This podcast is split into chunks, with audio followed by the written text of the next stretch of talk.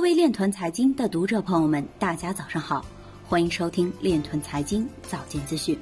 今天是二零二零年五月十日，星期日，农历庚子年四月十八。首先，让我们聚焦今日财经。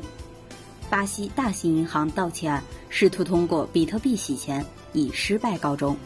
委内瑞拉的两万多家商店和企业将在六月一日开始接受加密货币。沈阳市将围绕区块链等方向部署创新产业链条。长沙第二批软件和信息技术服务业应用场景瞄准区块链等高尖技术。百分之六十六的以太坊持有者计划在以太坊二点零上线时将抵押其代币。暗网犯罪分子可能不知道 The Cash 的匿名性。威神抨击比特币拥有过多的中心化中间商。谷歌再次删除二十二个冒充流行加密钱包的扩展程序。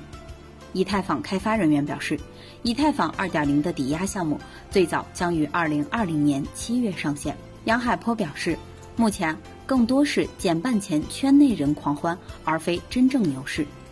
今日财经就到这里，下面我们来聊一聊关于区块链的那些事儿。据腾讯网消息。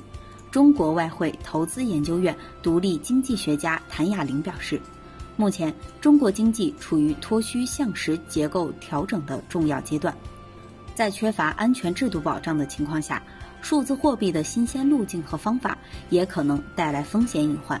尤其是中国当下货币概念中信誉是前提，信用体系与法律制度是保障，数字货币概念和相关条款应结合国情与特性。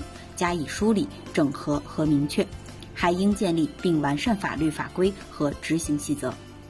以上就是今天链团财经早间资讯的全部内容，感谢您的关注与支持，祝您生活愉快，我们明天再见。